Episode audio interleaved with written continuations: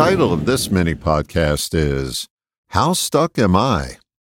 It's really easy to measure the rut you're in. All you have to do is measure your comfort level there. How do you measure your comfort level? Easy. Just determine if you were complaining about the same problem last week, last month, last year, or last century. The comfort level of your rut has increased over the years and is taking you deeper if you're still complaining about the same unsolved difficulties that you were in the past. You're officially stuck. Note, your comfort level and recognizing your comfort level are two separate things.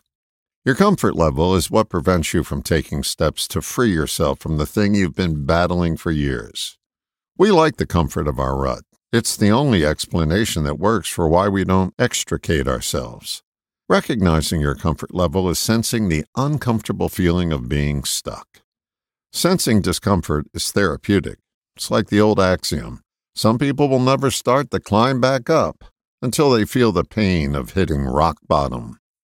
You may recognize that you're stuck, but that's not enough because it's countered by the comfort level you feel while being there.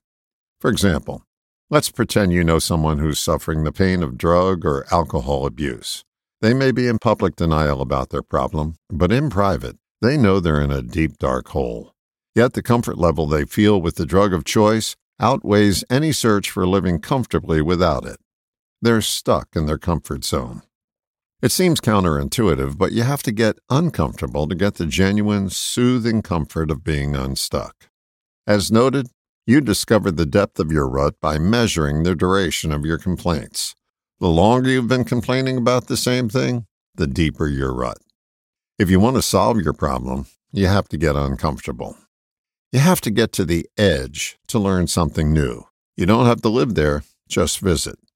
Being on the edge is certainly past our comfort zone, and it's necessary to explore that area to have any chance of seeing and experiencing the comfort of being an unstuck you. We don't recognize that we've been complaining about the same thing for years.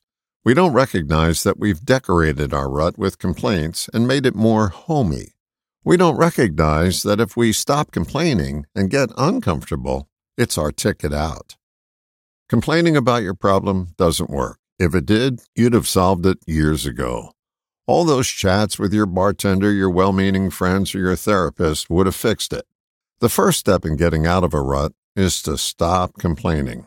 That alone will get you uncomfortable because complaining has become so comfortable over the years.